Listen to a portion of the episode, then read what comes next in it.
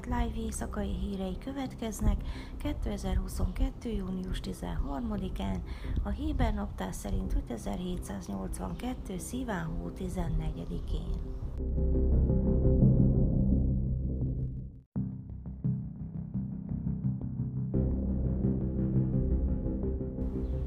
Több tucat telepes önkormányzati képviselő aláírt levélben lemondásra szólítja fel a Jesa telepes ernyő szervezet vezetőjét, mivel a telepes mozgalom szempontjából döntő jelentőségű törvényjavaslat támogatására sürgetett. A koalíció a múlt héten kudarcot vallott a törvényjavaslat öt évenként esedékes ratifikálásánál, ezért újra szavazásra fogják bocsátani a június 30-ai lejárata előtt. A Knesset jobboldali pártjai elvben támogatják a törvényjavaslatot, amely kiterjeszti az izraeli törvényeket a Júdea és Szamáriában élő telepesekre, de az ellenzéki pártok nem hajlandók támogatásra forrásukkal segíteni a törvény megszavazását abban a reményben, hogy ezzel elősegíthetik a kormány megbuktatását. Tanácsosok vezetői dühösek Dávid Elhajánira, amiért nem állt az ellenzék mögé a törvényjavaslat ellen, így módon vehemes tiltakozásukkal a saját létezésüket biztosító jogok eltörlését támogatják az ellenzék kétes jövőbeli ígérete ellenében. A tagok sürgették tanácsaikat, hogy lépjenek ki a jesából, amíg Elhajáni nem távozik az elnöki posztról. A levélben az áll, hogy az ügyet felvetik a következő jesa ülésen. Elhajáni a koalíció új reménypártjának tagja. Az új remény vezetője Gideon Szár igazságügyi miniszter azt mondta, hogy a törvényjavaslat elfogadása a kormány túlélési képességének próbája lesz. Elhajáni pedig levelet tett közé, amelyben a jobboldali ellenzéki pártokat arra kérte, hogy támogassák a jogszabályt. Az Elhajáni elleni koráncsem objektív kampányt a Melukádi mozgalom irányítja, amely a Likud párton belüli nacionalista csoportok platformja, a Melukádi nyilatkozata szerint Elhajáni nem képviseli Judea és Szamária lakosainak egyértelmű többségét, és szakadást okoz a nacionalista tábor többi tagjával.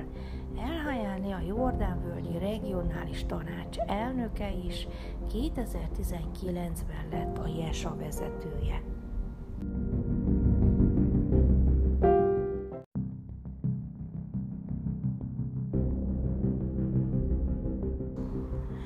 13 éves lánynak nem engedték, hogy felszálljon egy buszra Izrael középső részén, miután a sofőr állítólag azt mondta neki, hogy viselete a törvény szerint szexuális zaklatásnak minősül.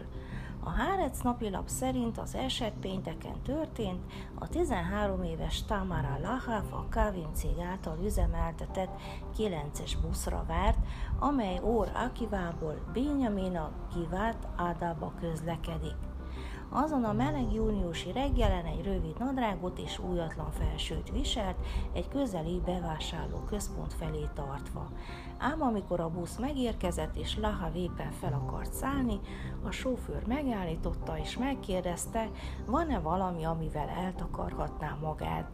Áll a riportban. Meglepődve a kérdésen, Lahav azt mondta, nincs. A sofőr erre nem engedte felszállni, és elhajtott. Megdöbbentem, nyilatkozta a Hárecnek. Nem tudtam felfogni, mi történik. Később megbántam, hogy nem szálltam szembe a sofőrrel, nem hiszem, hogy fiúkkal így bántak volna. Lahav édesanyja, miután meghallotta a történteket, felhívta a Nemzeti Közlekedési Hatóságot, és feljelentést tett a sofőr ellen. Az izraeli törvények előírják, hogy a buszsofőr nem diszkriminálhatja az utasokat ruhányzatuk miatt. A Kávin busztársaság közölte, hogy kivizsgálja az esetet, és fegyelmi eljárást indít a sofőr ellen, ha kiderül, hogy megsértette a cég szabályzatát. A társaság arra utasítja sofőrjeit, hogy minden utasnak engedjék a szolgáltatás igénybevételét, és külsejüktől függetlenül felszállhassanak a buszra.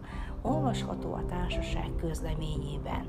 2011-ben a legfelsőbb bíróság kimondta, hogy a tömegközlekedési eszközöken végrehajtott nemi szegregáció illegális, ami az ultraortodox szélsőségesek több éves heves küzdelméhez vezetett, a nemek közötti szegregáció megőrzéséért a közösségeiket kiszolgáló buszvonalokon. A tömegközlekedési eszközökön figyelmeztetések tájékoztatják az utasokat, hogy minden olyan kísérlet, amely az utasokat az általuk választott ülésről való elköltözésre kényszeríti, bűncselekménynek minősül, a mozgássérültek számára fenntartott helyek kivételével.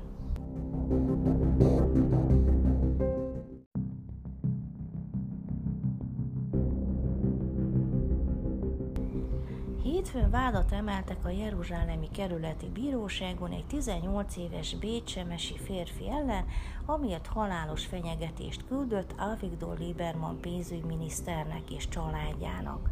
A gyanúsítottat a múlt héten tartóztatták le nem sokkal azután, hogy a rendőrség feljelentést kapott, miszerint az izraeli képviselőt közvetlen fenyegetés érte a közösségi médiában. A rendőrség közé tett egy képernyőképet azokról az üzenetekről, amelyeket a gyanúsított Instagram fiókján keresztül küldött Liebermannak. Meg akarlak ölni, ha csak látlak. Készülj, kést vagy baltát szeretsz jobban. Megöljelek téged vagy a családodat, szól egy másik üzenet. A rendőrségi nyomozás szerint a fenyegetések a gyanúsított Lieberman politikai nézeteivel szembeni erős ellenállásának következményei.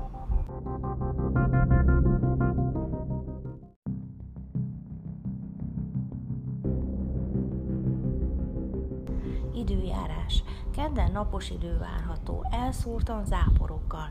Jeruzsálemben 28, Hajfán 25, Eiláton 37, míg Ásdodban és Tel Avivban 28 fokra lehet számítani. Ezek voltak az új Keret Live hírei hétfőn.